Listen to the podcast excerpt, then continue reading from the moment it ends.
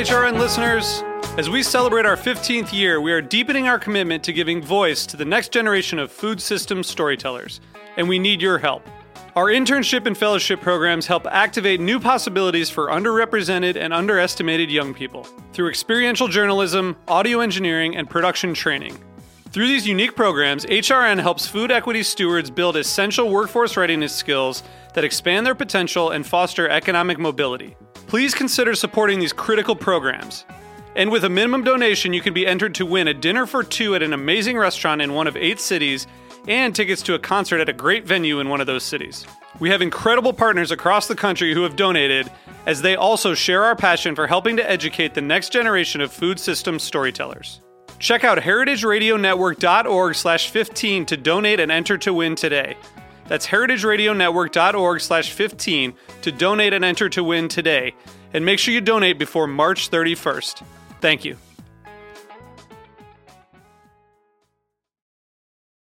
Today's program has been brought to you by Hearst Ranch, the nation's largest single source supplier of free range, all natural, grass fed, and grass finished beef. For more information, visit HearstRanch.com.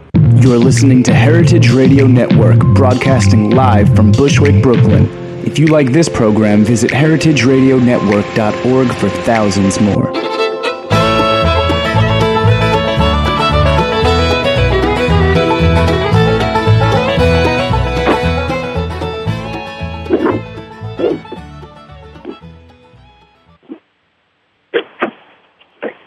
Hello, Greenhorns. This is Severine. This is Greenhorns Radio. Radio for young farmers by young farmers. Lots going on today and in general in the season. I'm on the phone today with Ann Riordan coming from Cayuga Pure Organics in, well, not in Ithaca, but near Ithaca, New York. Hi, Ann. Hi, Severine. How are you? I'm good. um, tell us what you're doing this time of year and tell us what your job is. Well, I am the field manager for Cayuga Pure Organics, which basically means I get to decide what we are planting and how many acres of it. So, anything that has to be grown, I get to decide where we're going to put it and how much of it we get. And what have you decided this year? Well, um, we have a five-year rotation, and you know our staples are dry beans, and we also do a, a whole lot of oats. Um, and we do a winter wheat and some corn for dairy farmers. And then I have here of clover in there just to replenish the soil. And all of this is organic and regionally distributed and groovy. And how did Yeah, you hear about it? How did I hear about Pure Organics? Yeah. Well, I was kind of, you know, half-heartedly going through graduate school. Um, I was getting a degree in reproductive biology, and I was on the last semester of my degree, and I met a girl that used to work at Pure Organics, and I started kind of tagging along when she did her. She was in charge of the processing plant, and so every you know Tuesday and Thursday I'd come through and help her out with whatever she was doing, and I just got so enmeshed in uh, being here that I gradually started coming more and more. And I think finally my boss noticed me and hired me. Well, and it's pretty awesome because a lot of times with field crops, if you go to conferences uh, on organic field crops um, or uh, and, and small grains, it's mostly guys. So I was so glad um, to notice that you were a lady. Uh, you feel alone, like a lonely lady, or no? I noticed Cayuga is just full of ladies. Yeah, we're we're very uh, ladyful, probably mostly. But uh, you know, no, I don't. I don't feel alienated at all from being a girl. Definitely, I I, I have a coworker, Liz, who uh, you know obviously is also a girl, and it's not so much the lack of females in it, but it's it's that grain farmers are not generally my age. I'm pretty young. Um, most young farmers I know these days are vegetable farmers or dairy farmers. So, um, but it's you know Well, there's a reason and- for that. I mean, the reason for that is that there's so much equipment needed for grains and larger acreage for being a profitable operation and more capital. But um, I know it's a big it's a big bummer. It's the same thing as for orchardry and wine grapes and beef. Most people who are young young ones in those fields are are managers or, of other people's operations. Yeah. Well, I've certainly gotten nothing but support for uh, being young and female. People, um, they, they give me a lot of props for for doing it. So let's talk a little more about the particularities of beans and grains in the climate of New York State. well, let's see. New York does not have a particularly uh, fantastic climate for beans, I would say. Um, the grains that we grow, we've we've moved away from growing wheat because it was very risky. Harvesting wheat was very risky. Now, if you there's basically one week to harvest it, and unfailingly it rains, um, and I always end up losing a good chunk of the wheat crop. So we've moved away from doing that. That's why we're focusing on oats. They're much less picky about that. But beans in general are a pretty high risk crop. Um, we plant them in June, and they need hot, dry soil, you know, to germinate. Um, we had a we had a complete crop failure about two or three years ago because it was just so incredibly wet. None of the beans ever sprouted. It was uh, uh, June was the wettest and coldest June on record, I think, and the weeds took over, and we didn't get any beans that year. So that's you know it's it's challenging to start, but say you do get off to a good start, and you have good weather for the rest of the for the growing period. Then when you harvest them in October or so, you know then you have the beans are extremely short. We grow bush beans, and they are very close to the ground, so it makes harvesting them very difficult. Um, I'm still experimenting with different ways to harvest. I think I used four different methods last season. Uh, what are the four methods? Holy smokes! Uh, let's see. What did I do? Well, we we first bought a a swather, which is basically it, it cuts them very very close to the ground without dragging up dirt. Because if you drag up dirt, then you put rocks through your combine, and uh, you know usually break stuff. But the swather broke um, eight acres into the seventy acres we had to do. Um, and so then I moved to a different type of swather, which is for grains, which really was just a complete failure. I don't, I don't even know what to say about that except it failed. Uh, and then I switched to a direct harvest, so I just took the combine straight out into the field and put the big grain head as far down onto the ground as I could to try and get as many beans. But when you do that, the beans are so short, you lose a lot of the pods that are close to the ground. And also, the combine isn't the most ideal method of harvesting beans because it shatters them. And uh, finally, we there's a bean combine that um, it's specifically made for for harvesting beans. It has it it's much more gentle on the pods and it doesn't crack as many. And so that that was our last resort. And I, I do think I tried all four this year. So, so an important thing to consider in thinking about the future of regional bean and grain growing, I'm sure has to do with selection of varieties that perform well with uh, all this uh, moisture in the summer. And clearly, if we keep having these mega hurricanes and mid-August type major wet events, which is really when you'd like everything to be drying down, I'm sure, uh, you may need to be thinking about those varieties from places in the world uh, where those kinds of conditions are present. Where in the world is that, or what varieties or thoughts in that direction do you have? You know, in, in terms of just uh, beans that are most resilient to the weather, it's difficult for us because we cater to um, a group of people that are very particular. Like they, we we grow heirloom beans because the crowds in New York really like those beans they're extremely they have a very particular flavor like our yellow eye and jacob's cattle beans are extremely popular. Uh, much more you know uh, they're they're more expensive honestly because they're prettier. They have all types of funky colors and they taste better than like black and pinto beans. Um, but they're also much wimpier and they don't yield as well. So we try to balance that out. And if I were going to give advice to someone who was just going to grow beans to eat, I would say you would want to get beans that stand as far up off the ground as possible because beans can tolerate wet weather, um, plenty of wet weather, uh, as long as they're not lying on the ground.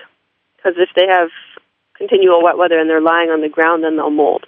But if the plants stand up nice and strong and hardy, then it won't be a problem. Um, you don't do any climbing beans, do you? No, Mm-mm. all bush beans. All bush beans. Yeah, because climbing beans, that'd be a hell of a lot of work to do on a big scale. But I, I just looked at these big pictures um, of hops growers in uh, in Western New York, which was, a really big industry in Western New York growing growing hops for all these German breweries, and uh, they they were stringing up just massive acreages. Anyway, that's off topic.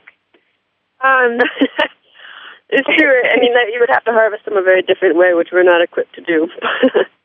but yeah, I can imagine how it would be a, a humongous, uh, you know, labor, lots of grunt work. Yeah, well, you could harvest them with, um, you know, drones with laser beams. No problem. Don't worry about it. um, okay, let's talk about milling and cleaning and where you guys are at and how you got there and, and what you're looking towards in the next phase of capitalizing and developing your beanery. Oh, well, let's see. Um, the beanery is a pretty, people are always shocked at how small the beanery actually is. Um, we have a couple of different machines that we use to process the beans. Uh, I hate that word actually. It's not really processing. It's just like, you know, getting the dirt and rocks out of them. Processing makes it sound awfully fake. But so say I bring in a, uh, a, a you know a wagon load of beans from the field, and I'll bring them to the beanery.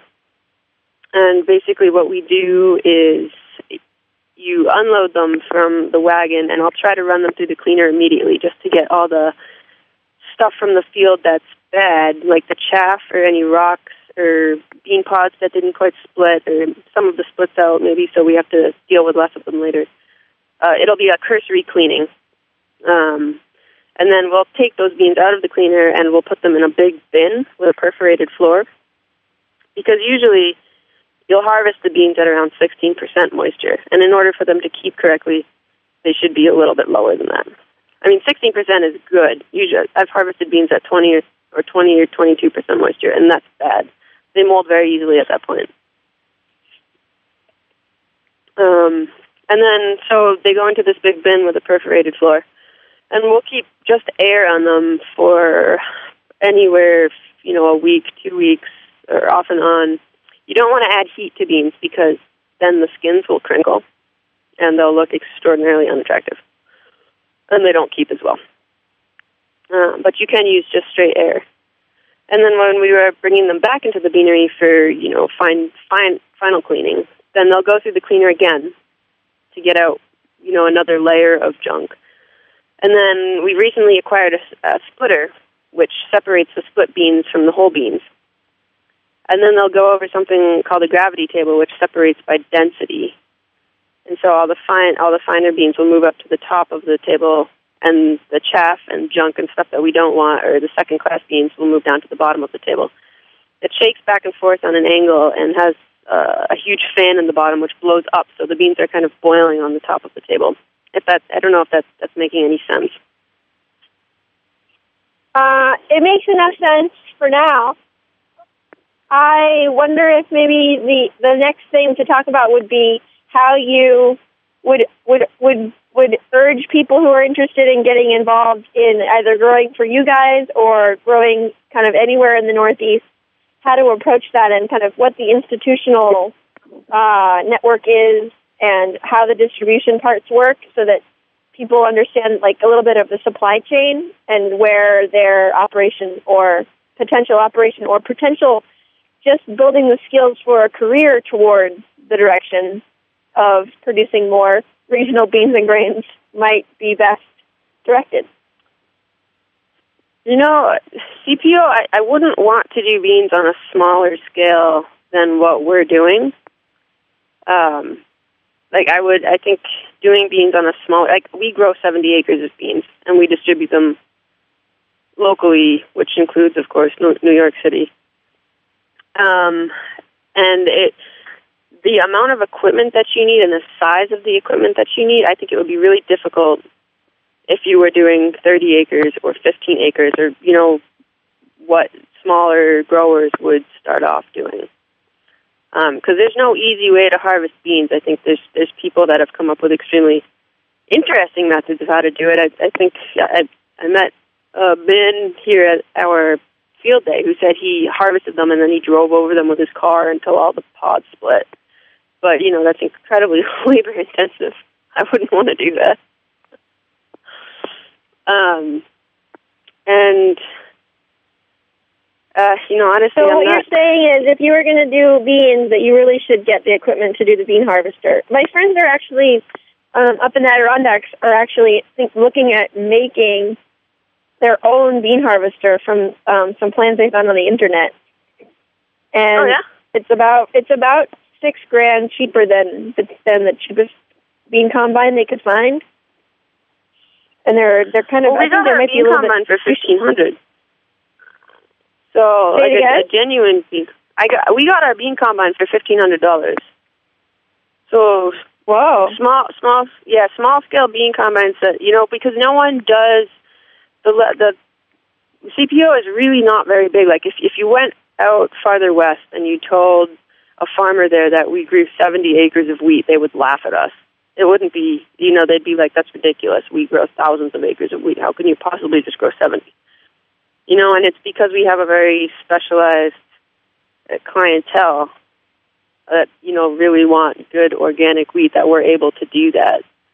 Um, but that's about as small as I would advise people to go for growing beans and grains because it really does get your labor costs will go way up if you're doing things by hand for less acreage. Well, and in the Willamette Valley, there's a really cool project where there's uh, large growers and small growers working together, and because the small growers, as you say, have so many labor costs, they're the ones who are doing the variety testing, and they have they're allowed to sell at the farmers market, and the larger growers are benefiting from the seed grow outs that are done by the smaller farmers and buying at, at seed prices because they're trying to, you know, build up enough seed for doing bigger acreages uh, from seeds that aren't really available in those quantities. And then the smaller farmers are also uh, protected from competition by the big growers because the big growers agree only to sell in the supermarket. So it's like everybody works within their skill set in the larger marketplace. The purpose of who's the purpose of the coordination is and cooperation is to increase the amount of food crops that are grown in oilseed and grains and beans in an area that really had become predominantly focused around uh, grass and sod and sheep. And um, yeah, that sounds wonderful. other- yeah, isn't that a great? What a what a model? It's called mutual Willamette, relationship. That's awesome. uh, Willamette Bean and Grain Project. Come again? Um, it's called the Willamette Bean and Grain Project. Oh, I'll have to look that up. That sounds really great. Um, let's see now. What else is going on in Ithaca? Cayuga is there. Cornell is there. You guys just had a big seed saving thing. You what, know, what I, else I is, actually got else is it? what? You got sick? No, I couldn't hear you. Oh no, I got shipped off to Florida for a week. So anything big that happened in a in an agricultural sense last week, I I totally missed. Um. That sounds terrible. Uh, Gosh, what a what a terrible thing. Well, it was extremely warm, so that was nice. yeah, I Um, so, so my next question is, um, where in Ithaca are the best places for people who are interested in joining the farming community there to to approach as an entryway into farming? Are there places that like take volunteers, or I just I'm imagining some of these wonderful Cornell students that I hear so much about. Where should they start thinking about volunteering? Well, Cornell has its own student-run organic farm. It's called Dilmun Hill, um, and I know that they're always looking for volunteers. I mean, Cornell also has a, an extremely extensive, like, experimental berry patch, and they have pretty much every animal you could think of. And any any time you would like to volunteer at Cornell, I'm sure they will let you. But for for every you know for other people also, a lot of the vegetable farms, Ithaca is bursting at the seams with vegetable farms, um, organic vegetable farms, and I know that they have a lot of temporary openings during the summer when things get crazy.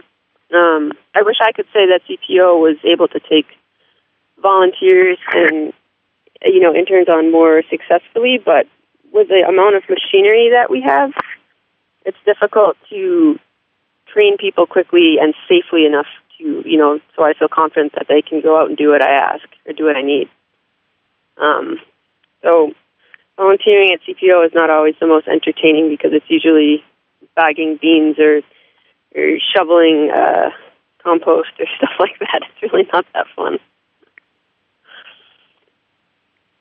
So, But I do know a lot of vegetable farms have a lot of openings during the summer.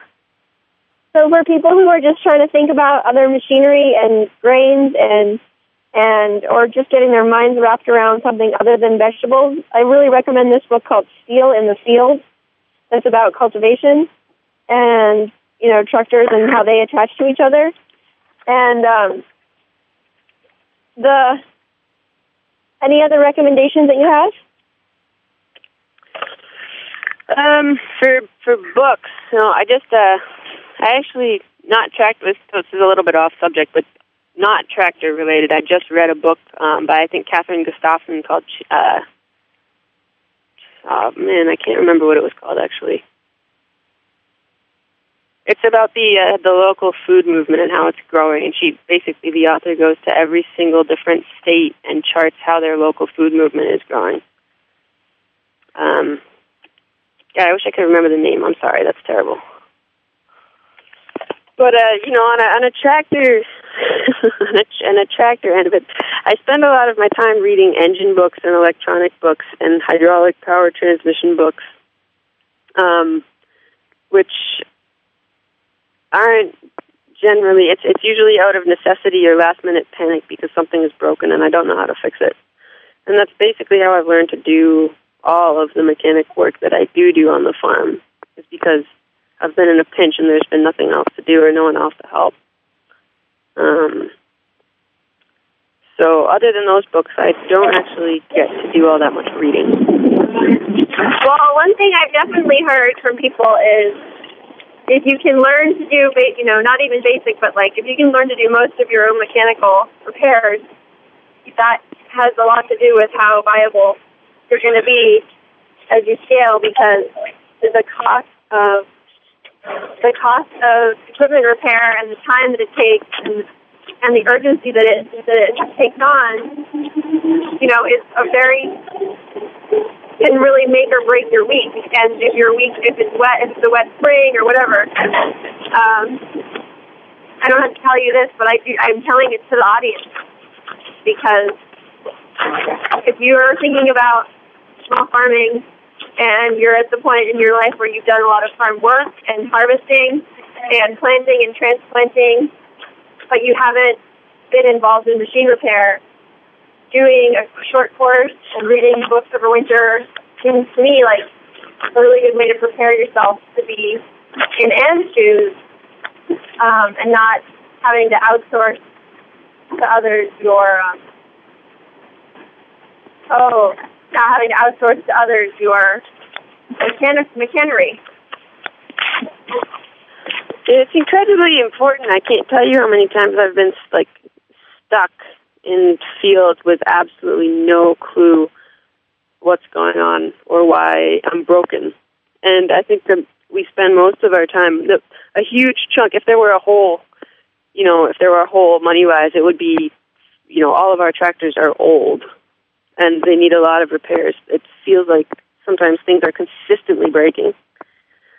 It can get very frustrating. So, yeah, uh, all the I do do a lot of reading, and uh, it's not it's not the same. Reading is not the same for actually getting out there and getting your hands dirty, which I've unfortunately found. But um, yeah, you're definitely right about the winter reading and preparing yourself for any possible problems that might happen during the season.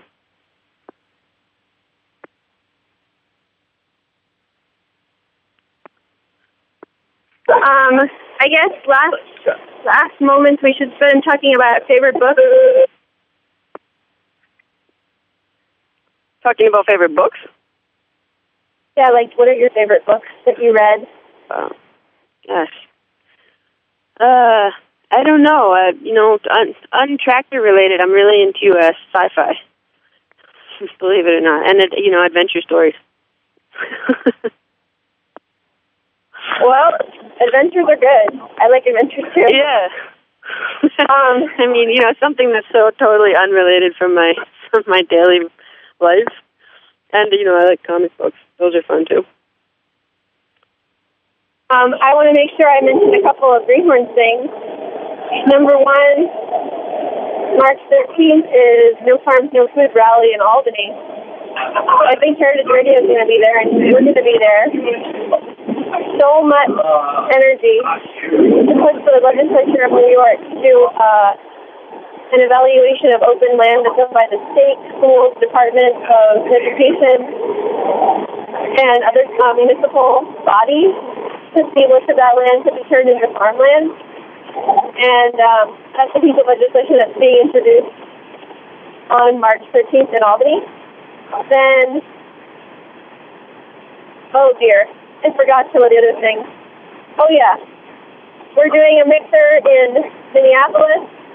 Uh, I mean, a farm hack in Minneapolis, a farm hack in Detroit and Ann Arbor, a mixer in Kentucky, and our stuff. So I hope that you're going to start mailing announcements like that.